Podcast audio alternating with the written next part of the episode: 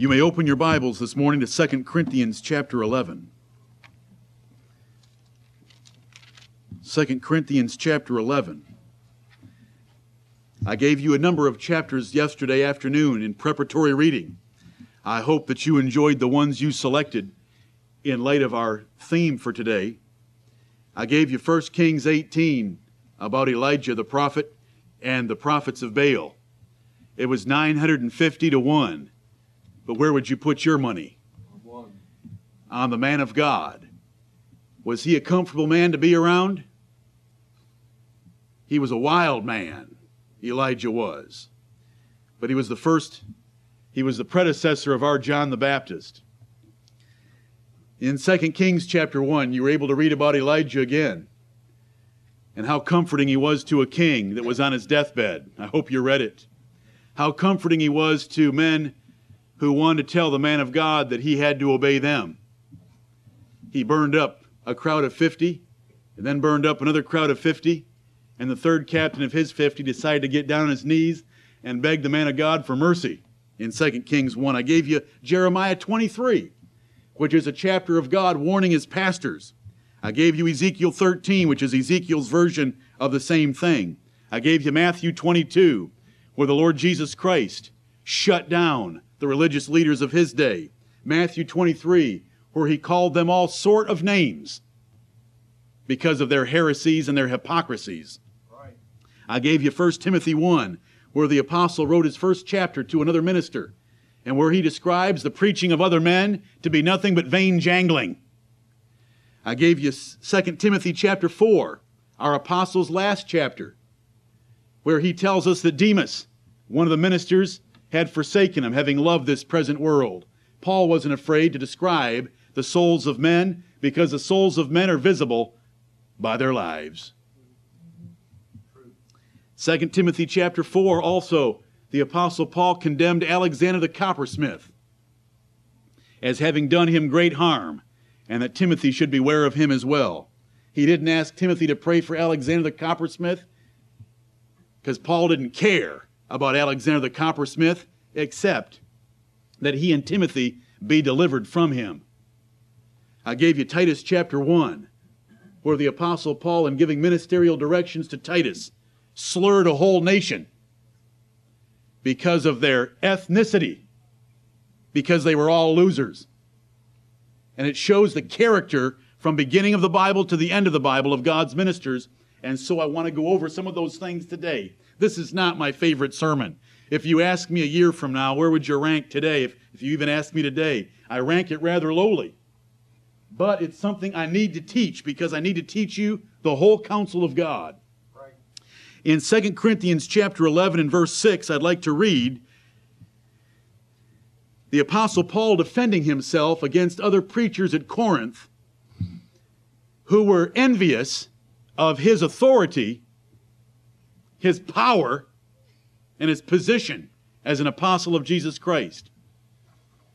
And so Paul had to defend himself. Whenever you read in 2 Corinthians about Paul saying, I speak as a fool, or Paul saying, I'm ashamed to have to do this again, but I'm going to do it, it's because he has to defend himself and talk about his own accomplishments in order to shut down those the preacher jealousy that was back at Corinth. Here's what he has to say in these three verses, beginning at verse 5. The Apostle Paul, For I suppose I was not a whit behind the very chiefest apostles. Now that's pretty bold, isn't it? I'm going to do this all morning long until we end. I want you to look at the Word of God and realize that in today's world, these statements are unacceptable. That would be, he would be accused of being arrogant for making the statement, of verse 5. For I suppose I was not a whit behind the very chiefest apostles. Men would say that's arrogance. It isn't arrogance. Paul was very humble. But Paul was defending himself against fools who wanted to ridicule his position and his authority. He went on in verse 6 to say, But though I be rude in speech, yet not in knowledge but we have been thoroughly made manifest among you in all things. And that's all that I'll read for right now. I want you to notice verse 6. Paul admits that he was rude in speech. Paul was not polished and refined in his speech. Paul appeared ignorant, unlearned, unstable in his speech. He was not smooth. He was not urbane, refined, elegant, distinguished, dignified in his delivery. He was rude in speech, but he wasn't in knowledge. That's what the word rude means. I'm, I'm defining it for you and giving those synonyms of it. He appeared ignorant and unlearned like the other apostles did, but there was one, one difference here between Paul and the other apostles. The other apostles sounded ignorant, unlearned because they were ignorant and unlearned. Paul sounded ignorant and unlearned because he chose to sound ignorant and unlearned by not using the eloquence of man's wisdom to move men. Because all he wanted to do was lay out the truth. If you like it, then you're one of God's people. If you don't like it, go to hell. Amen. You say, where's that found in the Bible? 2 Corinthians chapter 2 verses 14 through 17. The apostle Paul said, every time I preach, I always win. That's right. I always win. Those who like what I preach, they are manifesting that they have life. They have eternal life in them. So I am the savor. I am the incense and the aroma before God of life unto life. Because I preach life and they receive that life and they show that they have eternal life. But to the other category of my hearers, I also win. Because I am the savor of death unto death. I describe what spiritual death is, and they just keep right on living that very same way, showing that they are eternally dead. I am a savor of Christ in both camps. I always win. I just lay out the truth. The Apostle Paul never modified his methods to try to get that one camp of those that are dead to accept Christ. Amen. That is a false religion of our day where you modify the presentation of the message to move men. I don't want to move men. I want the Lord to move men. Right. The Apostle Paul didn't want to move men, or he would have used more eloquence. He laid the gospel out and let the Spirit of God do his work. If men didn't want to believe it, so be it. Every man shall bear his own burden, and if any man love not the Lord Jesus Christ, let him be anathema maranatha. Amen. That was how the Apostle Paul preached. He says, I was rude in speech, but not in knowledge the Apostle Paul had knowledge that no other man had because God had revealed things to him that had been kept secret since the foundation of the world. Paul had a better grasp on the predestinating purpose of God in Christ than any other man, the book of Ephesians, and he had a better grasp on how the Jews and the Gentiles had been brought together into one body than any other man, the book of Ephesians, and he says that. He was full of knowledge, but he wasn't very smooth in his presentation. Now, the people at Corinth didn't think he was either. Come back a chapter to chapter 10 of 2 Corinthians. Now, Paul admitted he was rude in 11.6 that I just read. Well, let's go back to 10.10 and see what his critics thought at Corinth. 2 Corinthians 10.10. For his letters, say they, 1 Corinthians, that's a pretty weighty epistle, don't you say? Don't you think? For his letters, say they, are weighty and powerful but his bodily presence is weak and his speech contemptible. See, they had some smooth, refined, elegant preachers that had been to seminary at Corinth. You know, the suave guys that have the great suits and always say the right thing and have such a, a pretty smile, that have the great bedside manner and are perfect for performing weddings and funerals. You know that kind of a minister? That ain't a minister of God. Amen. Paul wasn't like them. And so, in comparison to them, Paul looked contemptible and his bodily presence was weak. He tells us in 1 Corinthians chapter 2 I was with you with tears, with trembling, and in much fear. He was a timid man to get up and preach the gospel. And all that did was manifest the power of God more visibly because of such a man to get up and lay out the truth of the gospel to men. And those that were born again heard that message and rejoiced in it. Brethren, this sermon's a little different this morning, and I don't even like calling it a sermon. I just like calling teaching you and preaching to you because I want to teach you about the Word of God to remind you of what a minister of God looks like. I have preached plenty to you, and I preach to you every day about living a holy life. Every day. If you're disappointed because I didn't give you something else to do today, then go back and listen to the last three week sermons and read the last 18 Proverbs I've written you, and you'll have plenty to do.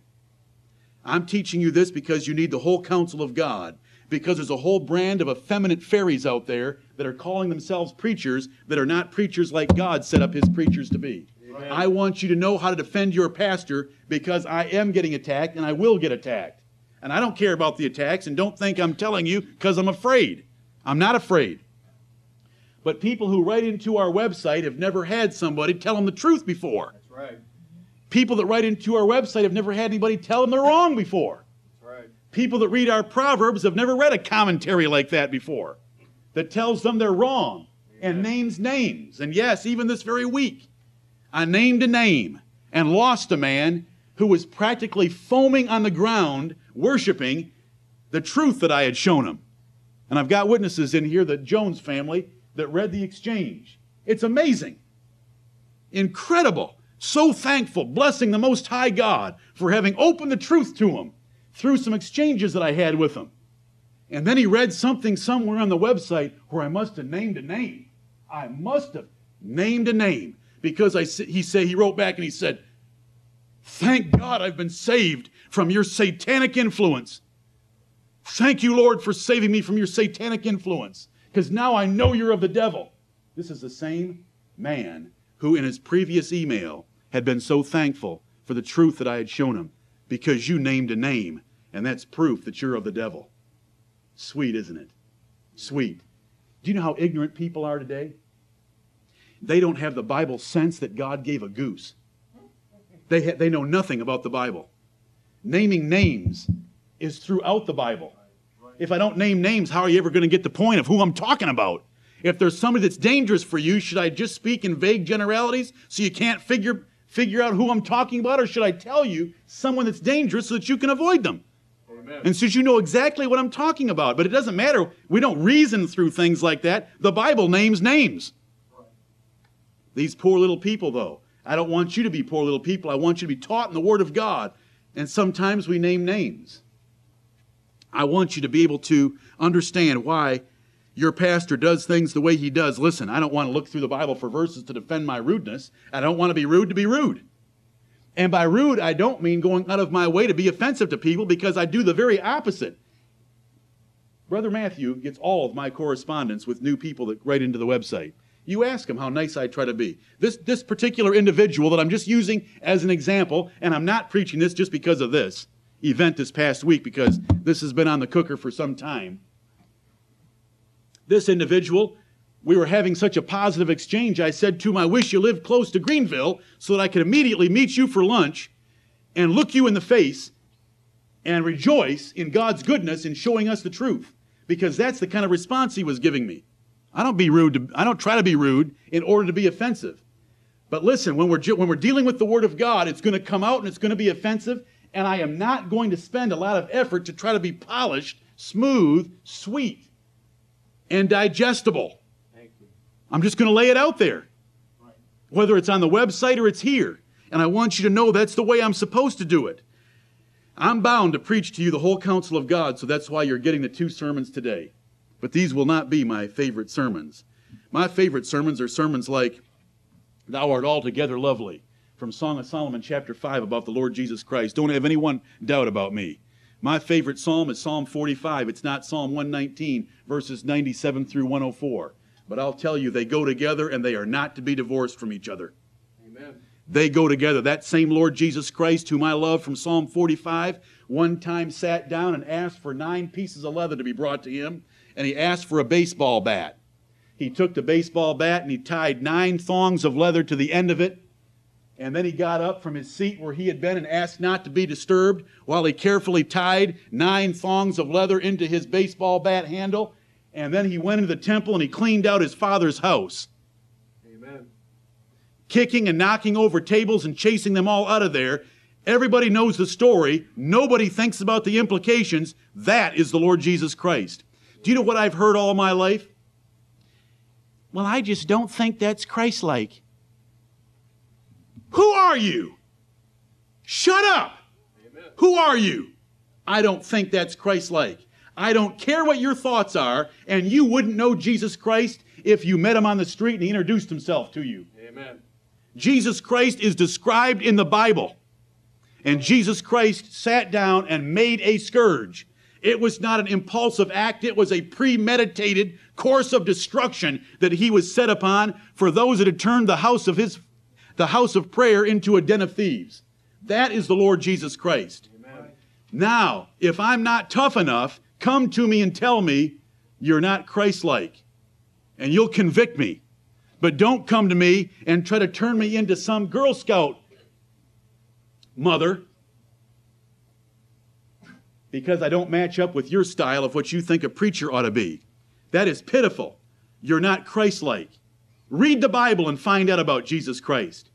Read the Bible and find out what it's going to be like to meet Jesus Christ one moment after death and see what kind of a man you want preparing you for that event. Think about it. I, want, I know one thing.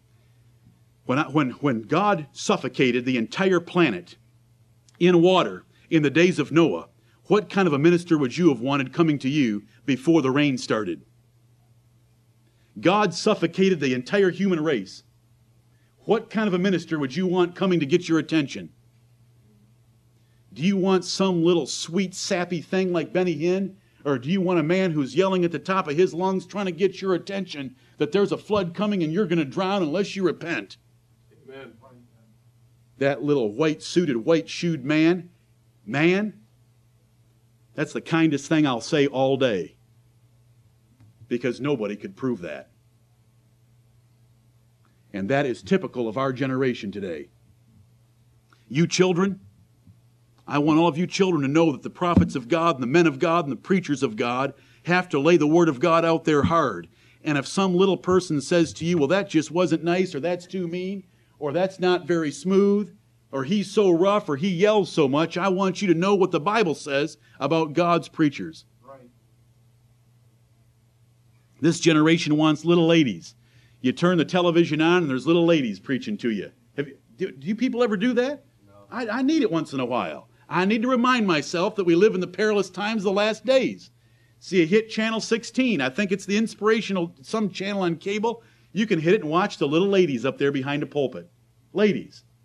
And now men can't preach anymore without their wives. So you watch Jack Van Impe or some of these other charismatics. They're sitting at a table with their little wife beside them to flatter them all the way through their presentation. And you can't tell which one has the testosterone. You can't figure it out. But that's today's preachers. And the Bible told us it was going to happen. We are living in the fulfillment of Bible prophecy. And I try to lay that out to you from 2 Timothy chapter 3 and 4. We are in the perilous times of the last days. There are feminine creeps that go into houses and lead captive silly women. Men that creep in after women. James Dobson, one sentence from that man, and my skin is crawling Amen. with fury at the effeminacy of that guy, telling his little sappy stories on the radio because that's what will attract the weak, silly, vulnerable hearts of women. Amen. Men would tar and feather him. Amen. Because he's queer. Yep. The way he tells his sappy little stories. He doesn't sound like Elijah one bit. He doesn't sound like John the Baptist. He doesn't sound like the Apostle Paul. We live in horrible times. You, your family is not going to be held together and survive and prosper because you listen to some little sappy story of him playing catch with his daddy. Your family's going to be held together and succeed and prosper because the Word of God is preached. But he can't preach the Word of God because if he ever opened his mouth and preached the Word of God, he'd be thrown off every single radio station he's on. The fact that he's on a thousand radio stations is proof that he's no minister of God. I hope you are all able to reason through that. And there I go again, naming another name. Amen. If he ever told the truth about sodomites and about disobedient children and about mouthy wives, he'd be off the air. He can't tell the truth. He wouldn't know it anyway. He doesn't want to tell the truth. He is a humanistic psychologist. He is not a Bible believer or he would preach the Bible. He's never been called by God to be a minister. He is a PhD in psychology. Since when did God ever ordain one of them for any purpose? We use the Word of God we preach it boldly. Now, I'm not trying to go out of my way this morning to sound more like Elijah than I should. I just want you to be hear all of these things and know that God's ministers do not look like the world's ministers. I am sorry. When you are in the hospital, I will come and visit you, but I am not going to polish my bedside manner. I will be as nice to you as I am at any time. But that is not my job. Do you know what the average person thinks a minister is? He's to sprinkle their babies. Well, I'm a Baptist, and so I don't have my babies sprinkled. Well, then they have a dedication service at the front of a Baptist church to dedicate the little babies to Jesus. That's just Baptists trying to look like Catholics. That's what most ministers are like. Then that minister is going to be there. If, if the children weren't baptized as infants, he's going to be there to baptize them when they're 10, 8, 12 years old, whenever mommy and daddy say it's time. Then that pastor is going to be there to marry that couple when they get married. Then that pastor is going to be there for the person's funeral or their relatives' funerals. And that's what most people think of as a minister. He dedicated my babies. He married my children. He baptized my children. And he's there to preach my mama, my mama's funeral. How precious. Show me in a Bible where a minister ever preached a funeral. It's not in the Bible. Do you know how a minister would preach a funeral? He would talk about hell. He would talk about righteousness and temperance and judgment to come. Right. Amen. And most people, listen, running the, running the store, the most popular pastor in this county, ate there several times a day in the early, day, early years of our store. And we got to know him quite well, and I'm not going to mention his name because he's worthy of not having his name mentioned because we love the man. But do you know what he spends his whole life doing? Weddings and funerals. A huge church in this county. Huge. Thousands of members. Thousands of members that no longer come. And they all have relatives, and he spends his whole life weddings and funerals. Do you know what he has said to us? I have no time to study the Word of God. And he's the most esteemed Baptist pastor in this county of the biggest church now retired. I'll tell anyone in private, but he's a man worthy of some respect because he is a noble man. At least he came to us and he said, I have no time to study. I am going to retire so that I can study my Bible. Amen. Right? He asked me to preach in his church on Father's Day several years ago. That tells you something about him right there that he's a little unusual that he'd want to put me in his pulpit. But he saw all the children working there in Schlotzsky's Deli, and he watched them for a number of years, and that it was at a time where I wasn't ready to preach in anybody's pulpit. So I turned him down just like I turned everyone else down. But uh, there's a man who didn't have any time to study the Bible. You know, he spent his whole life doing weddings and funerals. Can't find it in the Bible. You know, if a minister's going to show up at, the, at a funeral, at a wedding, and do it like the Lord Jesus Christ did, then he better bring a whole lot to drink. Amen. Because that's all Jesus did at a wedding. I'm not trying to be crude and I'm not trying to be rude, even though I'm certainly sounding like both. But if you're going to follow the pattern of the Bible, this is what you're going to end up with. Jesus went to a wedding to provide things for them to drink. He didn't go and preach anything nor do some little ceremony. Now, some of you are going to watch me do a ceremony soon, but that's not what pastors are called to, and I'm going to keep that to a minimum. And if I do it once every few years, so be it. That'll be okay. But to think of a man who's spending his whole life doing weddings and funerals is just horrible. Do you know what the average minister has to do? He gets up on Monday morning and goes down to the hospital.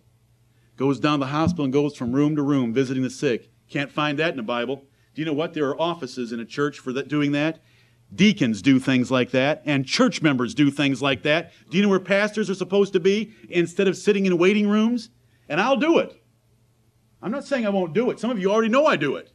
But to think of getting caught up so that that's taking most of your time, God never called a man to do that. Amen. He's supposed to be home spending his time and reading the Word of God in prayer. Right. You wonder why, when he gets in the pulpit, all he's got is a little tiny sermonette because he's been sitting in waiting rooms the whole week. You don't need a pastor. You need a church that loves one another so that the members are there doing that work. Amen. You don't need a pastor doing that. It's a total corruption. The pastor becomes like a surrogate grandfather to the family.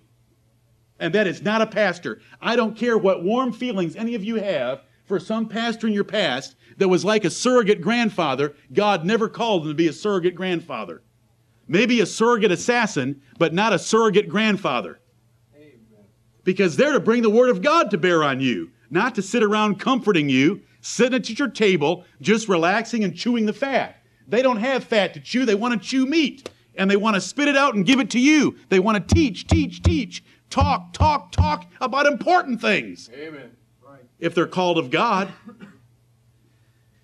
God's ministers are often accused of being rude and harsh because of their conduct, and it's true throughout the whole Bible because they were different kinds of men. They were a different kind of men. They were a different breed of men. They were serving the Lord. They weren't trying to serve men. The only popularity contest they wanted to win was Am I popular with the Lord?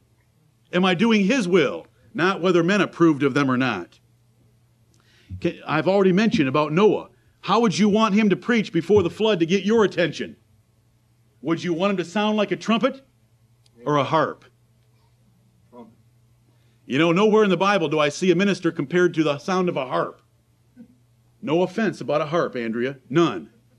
You just keep right on playing the harp. It fits your sex very well.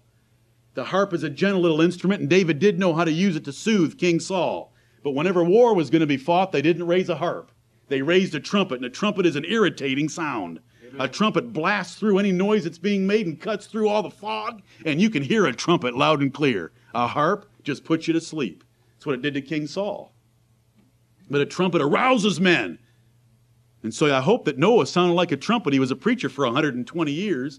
He was a preacher of righteousness. You know, Roman Catholicism has, to- has infected the church by having those little fairies that walk around with their collars on backwards. I call them fairies justifiably, don't you think? Amen. They don't like women, they like men and boys. Go read their own newspapers that are not available in Greenville, South Carolina. You can get them from other cities in this country like St. Louis, Missouri, where the Catholics publish their own newspapers where they will tell you, in their own opinion, what percentage of their priests are sodomites and pedophiles. And it's above 50% by their own admission.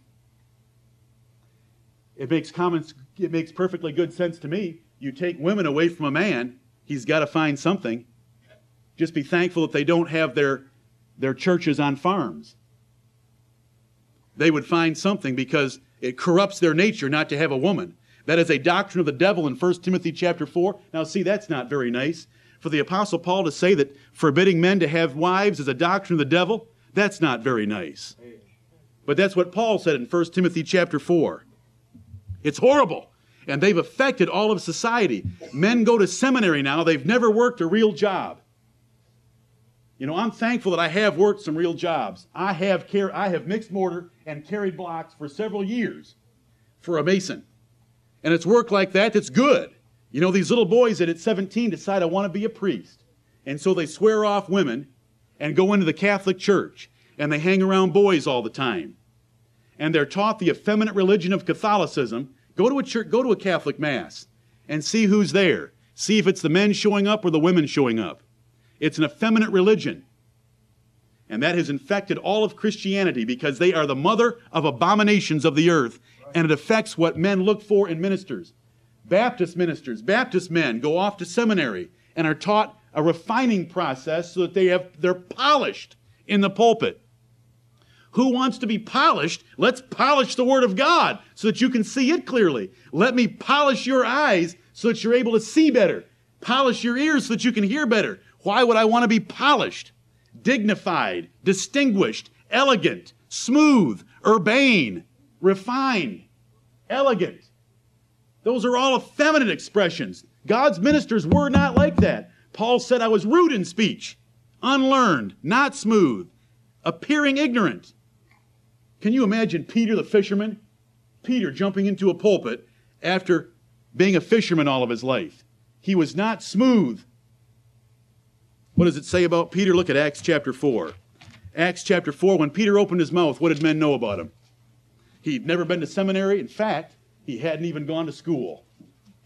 Acts chapter 4 and verse 13. Now, when they saw the boldness of Peter and John, and perceived that they were unlearned and ignorant men, they marveled.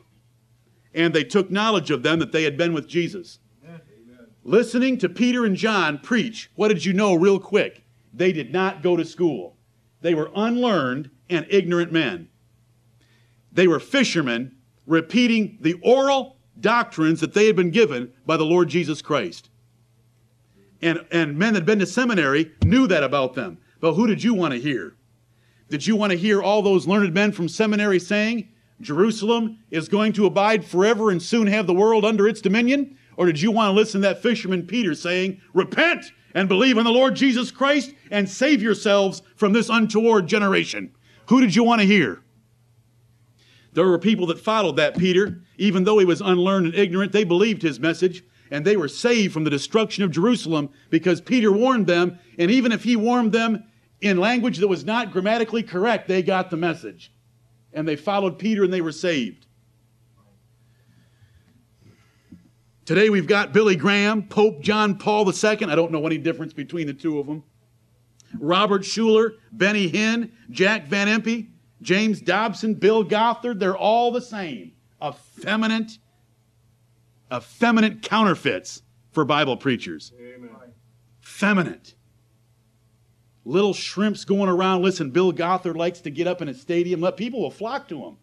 People, well, they don't anymore because they figured him out. And there's enough websites exposing him on the internet that nobody, hardly any go, goes to see Bill Gothard anymore. But listen, 20 years ago, Bill Gothard was the rage. He certainly was weak in appearance, just like the Apostle Paul. So I will grant him that similarity to the Apostle Paul. Weak in appearance. And there he is down there with his little overhead projector trying to tell people how the tail feathers of an owl have something in them to help you be a good father. Incredible. Mark, you're going to have to ask me afterwards. You're just you're just totally out of the loop on Christianity in America. But it's okay. It's okay. There's other people in here who aren't, who, who know about that. Talking about little animals. That if you watch a squirrel, the way that it handles its nuts and puts its nuts in the cheeks of its mouth and carries them inside a tree and stores them up there, you can learn great things about how to be a great parent. That's Bill Gothard. He can't preach the Bible. He doesn't know the Bible. He's never heard the Bible preached. And if he preached the Bible, no one would come to one of his con- uh, institutes and basic, basic youth conflicts, seminars. No one would show up if he taught the Bible the way the Bible is supposed to be taught. Jesus said very plainly, anything that is esteemed highly among men is an abomination with God. Paul couldn't draw those kinds of crowds. Why does that little shrimp draw them?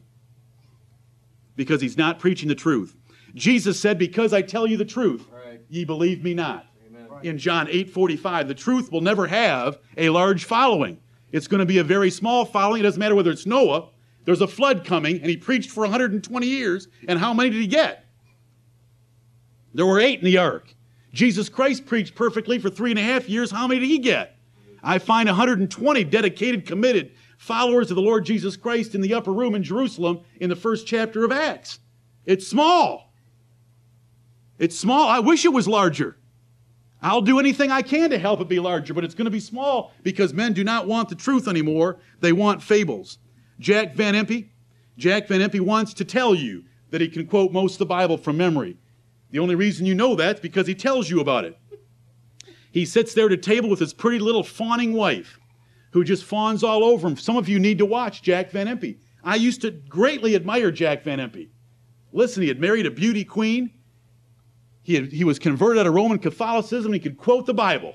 I remember going when I was a teenager to hear Jack Van Impe, Pioneer High School, Ann Arbor, Michigan, about 1974. Sometime back there. But now you watch Jack Van Impe, his little wife just fawns all over him. Oh, Jack. You got to watch it to believe it. Oh, Jack. You are so smart. If all these people out there, Jack, would just listen to you, they could be so smart. And she's just batting her 50 year old eyelids. Oh, Jack. Where does that, where's that in the Word of God? Jack's now turned to a Pope lover. Jack, who was once converted out of Roman Catholicism and who preached against Roman Catholicism, now preaches that the Pope is the most important man in Christianity total reversal of his position. There's no, there's no, there should be no confusion in your minds as to why that's happened. He has departed from the proper preaching of God's word. He entertained. He was a nightclub actor before he was converted in playing an accordion. And that man can move around on a stage playing his accordion. And that's what he would do at his presentations. And he'd quote the Bible to let you know that in a sermon of 30 minutes, he could unloose 100 scripture references perfectly quoted with the verses. And then have his little wife up there to sing. And see, that's not what God called men to do. There isn't entertainment in the gospel. There isn't entertainment unless you love the truth. There isn't sweetness in the gospel unless you love the Word of God. Now, the man that wrote Psalm 119 and he wrote verse 103, he said that it was sweeter than honey to his taste. But that's because of the character of the man that's hearing it. But the ministers of God had better not try to practice being entertaining because that's not what God has called them to do. You know, they say, they say there's such a thing as pulpit manner. Pulpit manner. The way you're supposed to act in a pulpit to please people. Well, the only pulpit I can find in the Bible, yes. Ezra was standing on top of it. Amen. Now, what would they say about that pulpit manner? If Ezra got on top of his pulpit, that's the only pulpit in the Bible, Ezra's on top of it. do you know why Ezra's on top of it? Because he wants everybody to be able to see him open the book of the law of God. Because not everyone had the book of the law of God. So in Nehemiah chapter 8, he gets up on the pulpit and he opens the Bible in front of everyone, and all the people are there standing. They didn't try to make it comfortable for them with cushioned chairs like you have. They didn't have chairs at all. They stood there, and they stood from morning until noonday. And they had asked for this service, and he read in the Word of God distinctly and gave the sense. Amen. That was his preaching. He read the Bible distinctly and gave the sense of the words, and that was preaching. There was no instrumental music, there was no special numbers, there was nothing like that. And the people stood there for three hours and loved every minute of it while he read in the Word of God distinctly and gave the sense and caused the people to understand. That is preaching. That is pulpit manner. It's not a noise. It's not entertaining. It's not an art form. Every different denomination has its own little art form of what preaching ought to be. And what preaching is, is public teaching of the Word of God. To open the Word of God and to teach it. To show what the Bible has to say on a particular subject.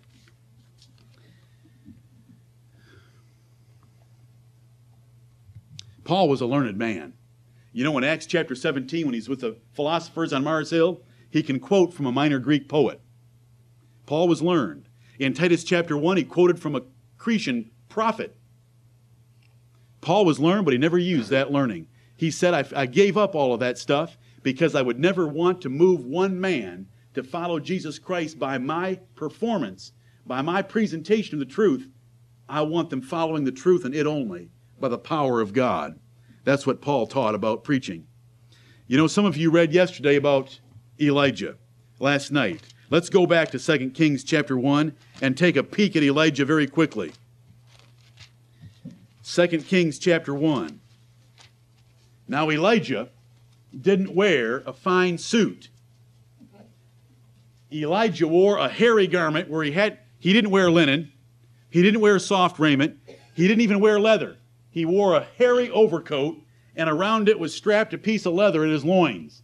He was a hairy man, and John the Baptist dressed just like him because John the Baptist came in the spirit and the power of Elijah.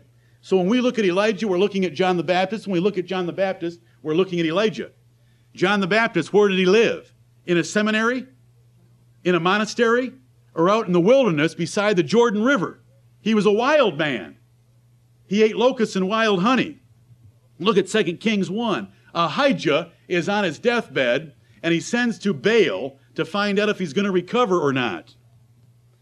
And while these messengers are running to, to ask Baal whether Ahijah, King Ahijah of Israel is going to recover or not, they run into this man. And so the messengers come back to the king. I'm trying to cut down the amount of reading I'm going to give you. Verse 6. The messengers come back to the king, and they said unto him, there came a man up to meet us and said unto us, Go, turn again unto the king that sent you, and say unto him, Thus saith the Lord, Is it not because there is not a God in Israel that thou sendest to inquire of Beelzebub, the God of Ekron? Therefore thou shalt not come down from that bed on which thou art gone up, but shalt surely die. Amen. That is the bedside manner of Elijah. Right. He doesn't even show up, he just sends a messenger. You're going to die in that bed because you didn't put the Lord God of Israel first in your life. Amen.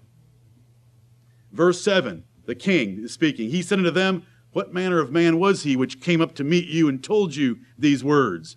And they answered him, He was an hairy man, and girt with a girdle of leather about his loins. And he, that is the king, said, It is Elijah the Tishbite. Uh, Elijah the Tishbite. See, Elijah didn't wear that outfit one day. Elijah wore that outfit every day. Elijah wore that outfit every day so that the king knew exactly who it was when these messengers described this hairy outer gar- garment with a strap of leather around his loins, tying it together. And look at his bedside manner.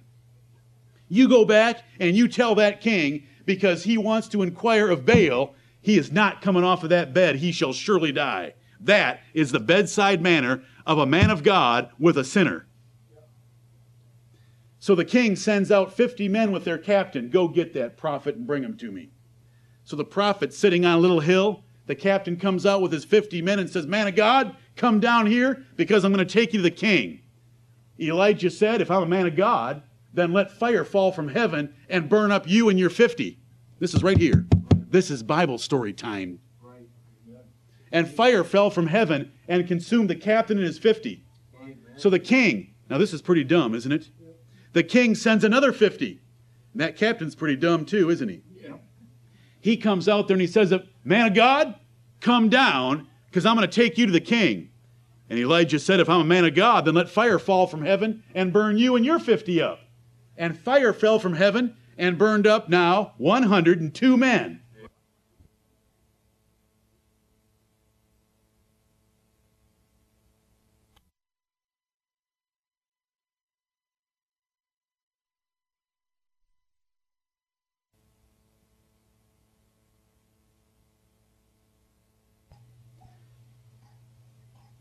O man of God, have mercy on me, and may my life be precious in your sight.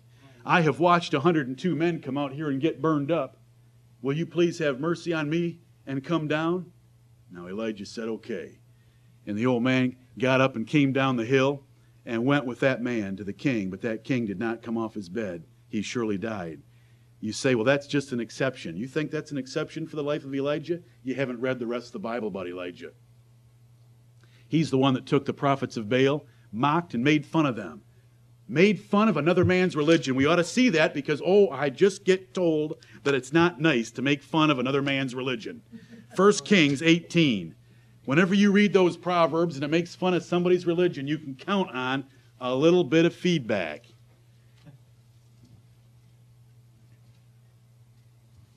First Kings 18. He's going to have a revival and a revival wasn't a bunch of special music. Do you know how many revivals are based on special music? He didn't have special music. He said, Build me an altar and flood it with water and get all the prophets of Baal together. And there were 450 prophets of Baal and 400 prophets of the groves for 950 prophets against one little man of God. And he lets them go first. They each have their altar. Whichever God responds by fire must be the true God. So he lets them go first. That's fair enough, isn't it? Let them go first. And they're slashing each other and they're crying out and screaming for Baal to send fire down from heaven and burn up the sacrifice on their altar. Verse 27 of 1 Kings 18. It came to pass at noon that Elijah mocked them. Now, brethren, this is a man of God. This is a great man of God. This is not Jonah, where we have to wonder if what he was doing was right or not. This is Elijah. This is the man that was the predecessor of John the Baptist. This is the man who gave an example of how to be a pastor and a preacher and a teacher to the first Baptist. This is Elijah. It came to pass at noon that Elijah mocked them and said, Cry aloud, for he is a God.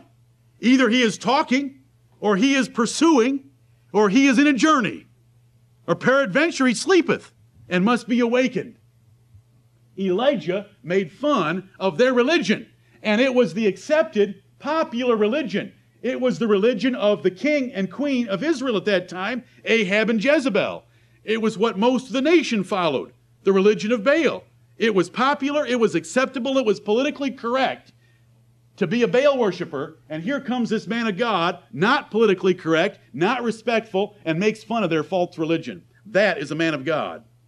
And John the Baptist wasn't any different. You know, they take off slashing themselves and doesn't do any good. And what does Elijah do when he's all done with this worship service? What's the invitation? The invitation is don't let a single one of them escape. I want them down at the brook Kishon, and he killed all 950 of them. Now, how's that for a pulpit manner? Amen. How's that for an invitation? Come over to Matthew chapter 3, and let's see if John the Baptist was anything like him. Was John the Baptist afraid of Herod? Could you tell that Elijah wasn't afraid of Ahijah, King Ahijah of Israel? Could you tell that? Yep. Was John the Baptist afraid of Herod? What did he tell Herod he was doing wrong? It is not right for you to have your brother's wife. His brother's name was Philip. Philip's wife was Herodias. I may have got that confused right then. I'm not, I can't remember what, it, what her name was. I know there was a Herodias involved. It may have been the daughter. It doesn't matter. You know the story. Herod, uh, John the Baptist was not afraid to tell Herod that he was wrong in having that woman that wasn't rightfully his. And did it cost him? Mm-hmm. It cost him his life. Was he afraid? Did he apologize? Did he repent for saying that? No. Let's look at Matthew chapter 3 and see John the Baptist. Verse 7. Here he is in action. It tells us about him in verse 4. He had his raiment of camel's hair. See, he wore a garment, a hairy, hairy garment. Camel, camel skin that hadn't been cured to leather, except on the inside. It had all the hair on the outside. He was wrapped in that, and he had a leather girdle, just like Elijah, and his meat was locusts and wild honey. That is a wild man, living in the wilderness, eating grasshoppers and honey. That was his diet. Verse 7 But when he saw many of the Pharisees and Sadducees come to his baptism, he said unto them, O generation of vipers. Now that's not nice. That is not nice to say things like that. O generation of vipers. And who's he speaking to? He's speaking to the religious leaders of his day. And do you know what? These were the best Bible believers in the whole nation. The Apostle Paul said this group of people, the Pharisees, were the straightest sect of the Jews' religion. These were the fundamentalists. These are the ones that graduated from Bob Jones University. These are the fundamentalists of John the Baptist's generation. And look what he calls them. As soon as he sees them, he doesn't have a dialogue. You know, listen to some of the words that I've heard. Can't we have a dialogue? Can't we agree to disagree? Can't we all just get along together? Can't you at least just sit down and talk to them, John? John, don't you think if you had a little conference, you might be able to find some things that you agreed upon? I've heard this stuff all my life. Can we have a dialogue? Well, here's the dialogue it's in one direction. O generation of vipers, who hath warned you to flee from the wrath to come? Bring forth therefore fruits meet for repentance and think not to say within yourselves, We have Abraham to our father. For I say unto you that God is able of these stones to raise up children unto Abraham. Amen. And he keeps right on going, and now also the axe is laid to the root of the tree. God is going to burn you up. You Pharisees, show me some righteousness. Show me some works that would justify a baptism. You unrepentant men living in sin, you are a generation of vipers and God is coming to burn you up. That is how the first Baptist preacher dealt with visitors to his assembly. Amen. Now, I don't do that. I'm not that bad. I'm bad, but I'm not that bad. I do treat visitors nicer than that. And the point is not for you to be just thinking about your pastor, but I want you to realize this is the Word of God. This is the Word of God, and this is a godly man facing hypocrites that are known to be hypocrites to anybody with two eyes. When they come into his assembly, he went right after them. That was John the Baptist. Amen. What do you think about Elihu? Uh, listen, I, Do you know how many? Do you know how long I could go on this message? Do you know how many examples I have? A couple hundred. I've given you about three. Couple hundred. It'll be on the internet, and you can have the whole outline and look at it. Remember last week about Ezekiel? What did Ezekiel's sermon sound like? Was that kind of rude to get up and talk about a woman in those kind of lewd and lascivious terms that Ezekiel 16 described and Ezekiel 23 described? Can you, um, that was a man's sermon. That was a man's message to, to Judah. Son of man, my preacher, Ezekiel, caused Jerusalem to know her abominations. You get down as graphic and as gross as you possibly can so that Judah will understand that when she turns away from me and worships another God, this is how I perceive it. Get down and dirty. And he did. And if you read those chapters carefully, he got down and dirty. And people would say that kind of language isn't appropriate in the pulpit. What? What? Why isn't it? Oh, you're holier than the Lord? You got a problem. Right. That's Ezekiel the prophet. How about poor Isaiah? How long did he have to wander around Israel naked? Isaiah the prophet. How long? Three years. He had to wander around Israel naked as part of an object lesson to that nation. Poor Hosea. He had to marry a prostitute, then he had to marry an adulteress as an object lesson to Israel. Poor Ezekiel. God came to him and said, I want you to bake some cakes. I want you to bake some barley cakes, and I want you to cook them on your side. You got to lay on your side for, for 390 days. But while you're laying there on your side for 390 days, I want you to work up some barley cakes, and I want you to bake them over human dung. I want you to get some dung that came out of a man and use that for the fuel to bake these barley cakes. Oh, and Ezekiel said, Lord God, I've never let anything so profane come near my mouth. Please don't ask me to do that. And the Lord said to Ezekiel, Okay, I'll let you use cow dung. And so he baked barley cakes because he was, you know what he was doing? He was telling, he was telling Judah, this is what's going to happen to you when God's judgment falls on this nation. You're going to be eating stuff like this in a land that is not yours because I've rejected you. Now that's the pulpit manner of Ezekiel. You read through the Psalms, you see David talking about wicked men, that they make noises like dogs going around belching. Now, that's not a nice word to use in the pulpit. Why is, why is David so rude? The sweet psalmist of Israel. The sweet psalmist of Israel has a psalm in verse in chapter 68 in Psalm 137 where he says that how happy are they going to be that get to dash your children against the stones. Psalm 137. How does that come out of the mouth of the sweet psalmist of Israel? Because it was Babylon, the enemies of Israel. How happy they are going to be that can take your baby children and dash them against the stones. Psalm 68. How happy we're going to be to dip our feet in the blood of our enemies and our dogs to lick up the same. Psalm 68. That's the sweet psalmist of Israel. On and on we could go with many, many examples. How Matthew 23, Jesus calls the Pharisees. These are the religious leaders of his day. Let's get it, let's get that down. These are other preachers. Jesus called other preachers hypocrites, blind guides, fools, serpents, vipers in Matthew chapter 23 as he tore their religion and their lives apart. That was the character of the Lord Jesus Christ. If you're going to talk about a minister being Christ like, make sure it's the Christ of the Bible, not a, an effeminate figment of your imagination. Amen. You meet a very feminine man, and he's so sweet and he's so nice. I have heard people say he is so Christ like. Christ like is not effeminate and nice. Christ like is hating sin and loving righteousness.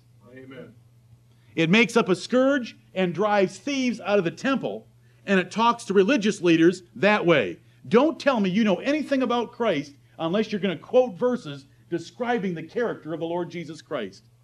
Yes, he could lay on the bosom of John at supper, but that's because John was a lover of righteousness and a hater of iniquity. But whenever he met men that had sin in their lives or when he was preaching, he let go both barrels. You read the Sermon on the Mount, Matthew chapter 5, 6, and 7. Do you know what it said when it gets to the end? That the people were comforted with such a gentle message? The people were astonished, for he taught them as one having authority and not like the scribes who were effeminate. Because he just kept going from point to point to point. The Pharisees are wrong. The Pharisees are wrong. The Pharisees are wrong. And showing what the truth was if they wanted to please God in their lives.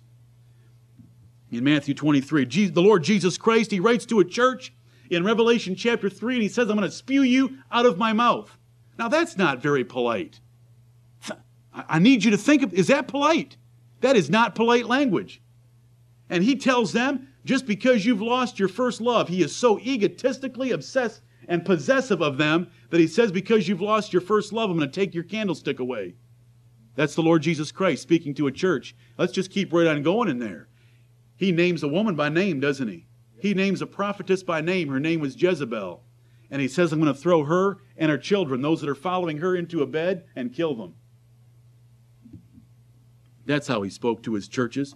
What did he have coming out of his mouth?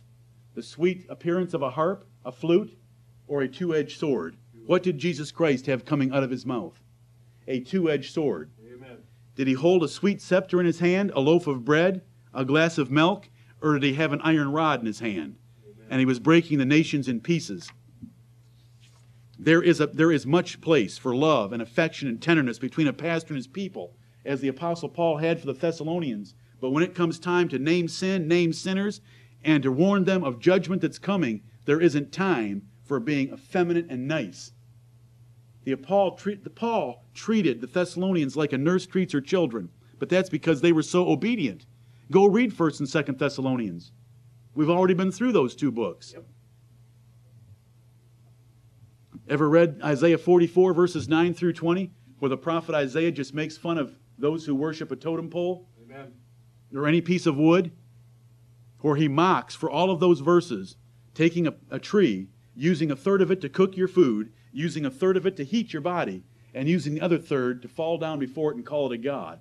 He just makes fun of them and says they have a lie in their right hand and they cannot deliver themselves. David does the same thing over in Psalm 135, 115, a couple other places where he says, Idols have eyes, but they don't see. They have ears, but they don't hear.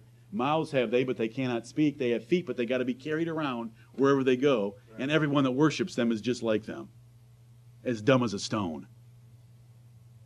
Amen. Because that is the truth. Do you know how much I love this Bible? And I love what I'm telling you this morning? Because for the first time, when we have the Bible and when we have a man who believes the Bible, we get to hear clear, unadulterated truth Amen. for the first time in our lives. Yeah. Right. You watch one of our politicians get interviewed, and all the vague generalities they use to avoid saying anything and taking a position on any subject because they are not men of truth. Men of truth want to put the truth on the table where you can pick it up and look at it and love it. They want to get it out there plain and they want to say it so plain there is no mistaking what they are saying and that's how it ought to be said. The Apostle Paul is the pattern for all Gentile preachers because he is the great apostle to the Gentiles. I read in Acts chapter 20 that he was this rude. He preached all night long. He had no regard for the clock, and though he saw a man nodding off who was sitting in a dangerous window seat, the man fell out to the street below and was taken up for dead. But the Apostle Paul revived him from the dead and preached till daybreak. Now that is rude. That's rude. Paul was hauled into court, and he told the man in court, who happened to be the high priest, You whited wall? Yes, he did. Yes, he did. That's the Apostle Paul, our sweet little brother Paul. He sure did, and that man in court deserved that. Paul called Christ's enemies dogs. He called them the concision. Now, that was a really nasty term. Philippians chapter 3, when you call Jewish preachers the concision, you are really getting down and dirty. See, Jews Jews revel in the fact that they're circumcised. That means they had cutting in a circle. All of you understand what I'm talking about, taking the foreskin off a man. And the Jews reveled in that because they knew that that was the sign of the covenant that God made with Abraham in the Old Testament. When Paul's dealing with those Jews and wanting to ridicule them in Philippians chapter 3, he calls them the concision, the body mutilators, the ones with cuttings.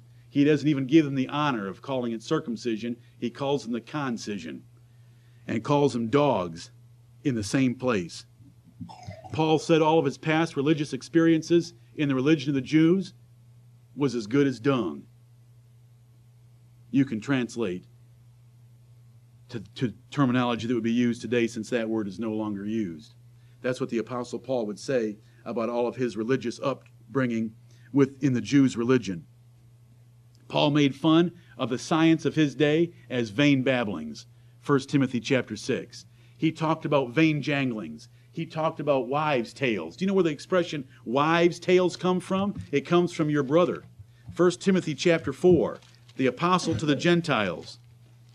1 Timothy chapter 4. I need to read in the word of God distinctly and give the sense here. 1 Timothy 4. Look at verse 7. He's telling Timothy, but refuse profane and old wives' fables, and exercise thyself rather unto godliness. And when he uses verses like this, he's not referring to the comics in the newspaper, he's referring to other preachers and other teachers. He has to continually warn about other teachers. Look at what he says about them, these other teachers in verse 6 of chapter 1. 1 Timothy chapter 1 and verse 6 from which some, having swerved, have turned aside unto vain jangling. Now, that is not a nice expression for the preaching of other ministers. Vain jangling, desiring to be teachers of the law, understanding neither what they say nor whereof they affirm. Now, that's not nice. To say that these other teachers don't even know what they're talking about. Chapter 6. Chapter 6 and verse 3.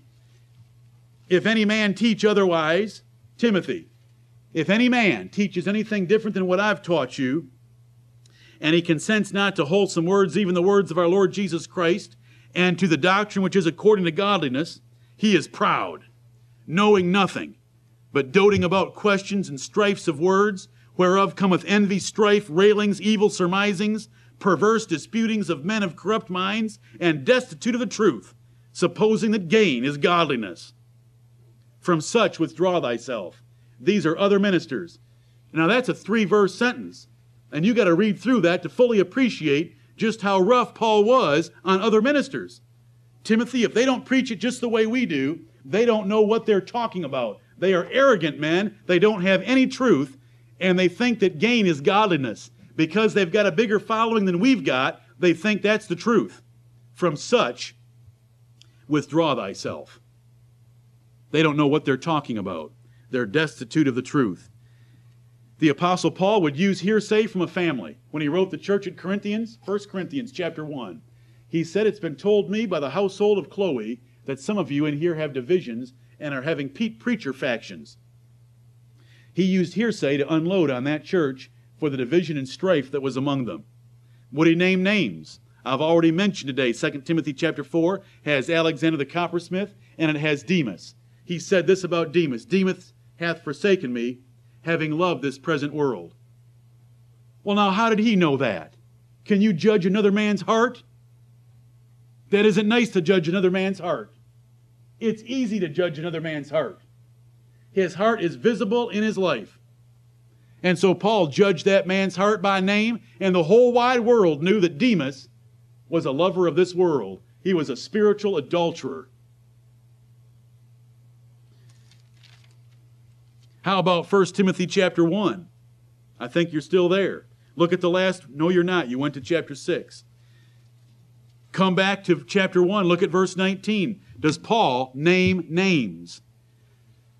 1 Timothy 1:19 holding fast, holding faith and a good conscience, which some having put away concerning faith have made shipwreck, of whom is Hymenaeus and Alexander, whom I have delivered unto Satan that they may learn not to blaspheme.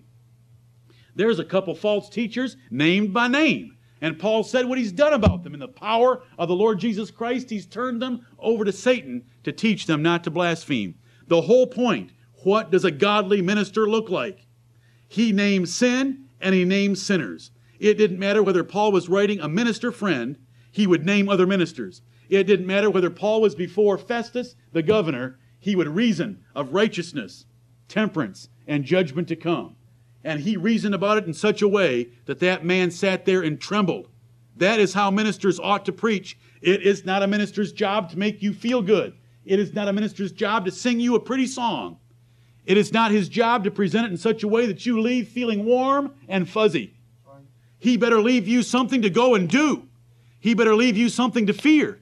He better present God as God truly is, the great and dreadful God. He better teach you how to worship with reverence and godly fear. This is the New Testament. This is what a minister ought to look like. He dressed Peter down in front of all the Galatians and told the whole world that Peter had blown it again in Galatians chapter 2 for his hypocrisy in dealing with the Jews. The Apostle Paul told ministers, don't even entertain questions that are unlearned and foolish. When somebody comes to you asking a question, if you detect that they're a fool or a scorner, ignore them.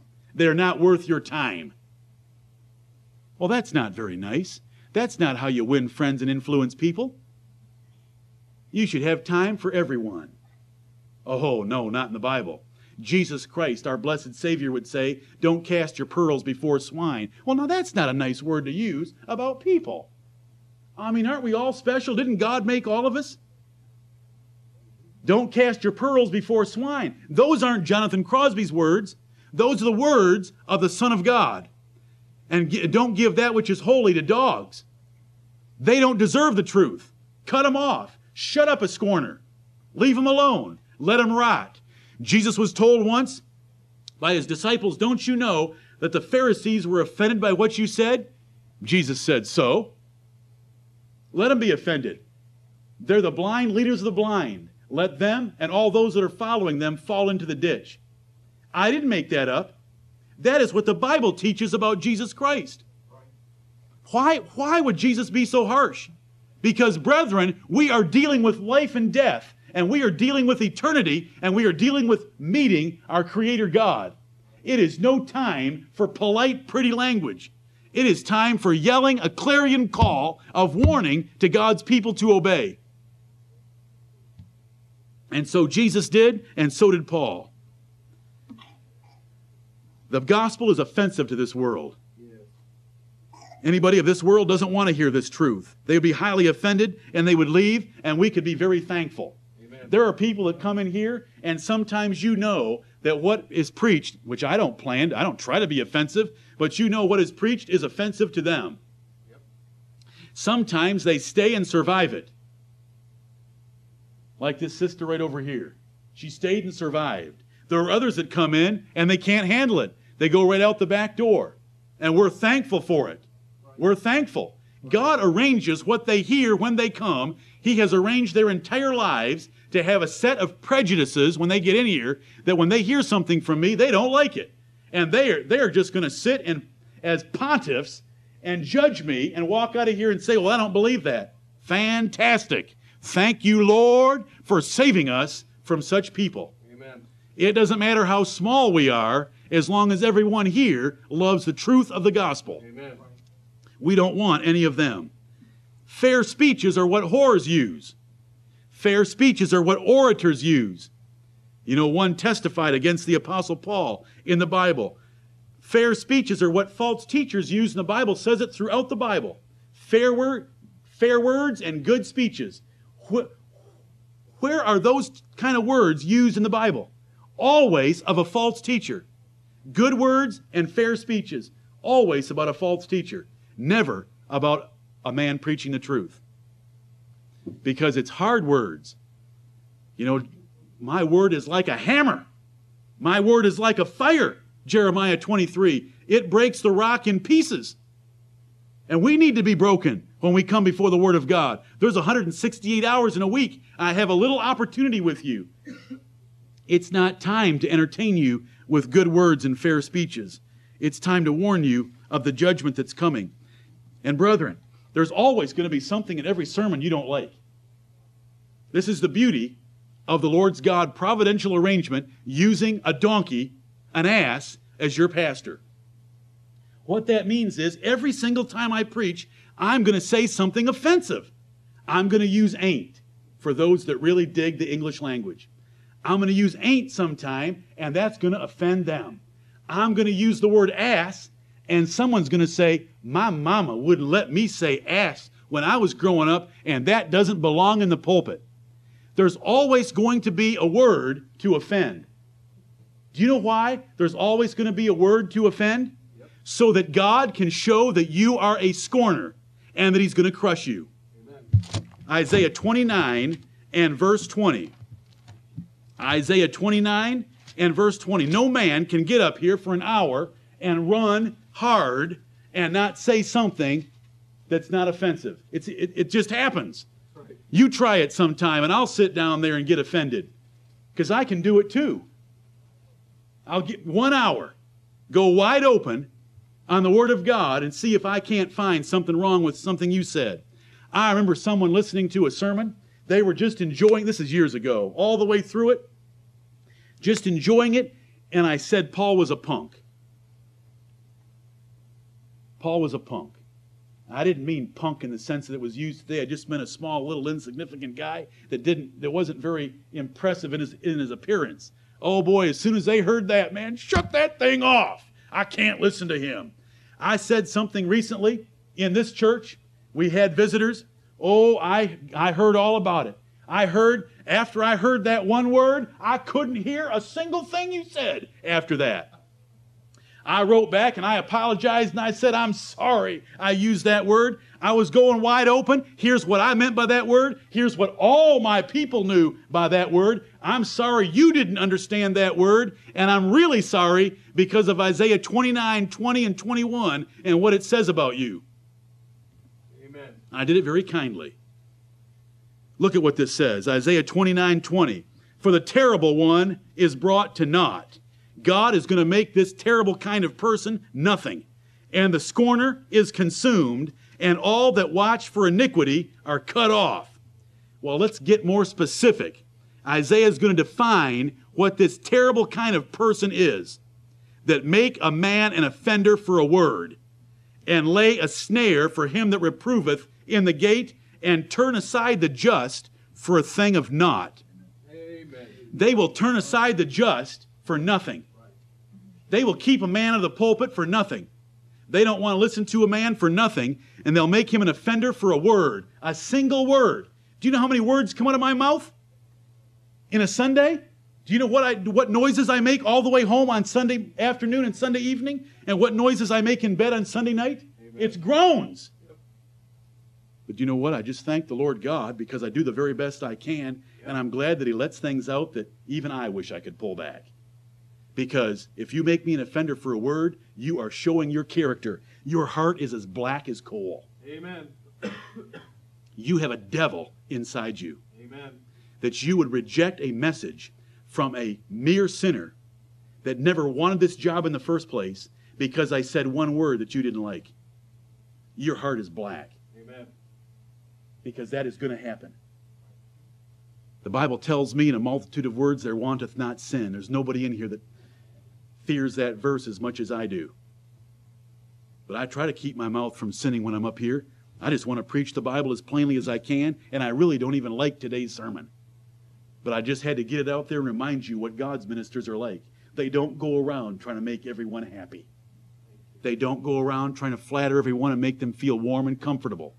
They want to lay the Word of God out just the way it is. Maybe I've said something about Jesus you think is disrespectful to Him. You don't know the Jesus of the Bible, and I'm sorry you haven't met Him yet but I'll be happy to show you the Lord Jesus Christ, the Bible. Amen. His picture that he wants you to have of him right now is not that long haired, effeminate woman standing at a wooden door in a garden, knocking on it like he's so weak that if you didn't open it, he's going to fall down. That is not the Lord Jesus Christ. That you know, there's too many Christians that have that picture on their walls.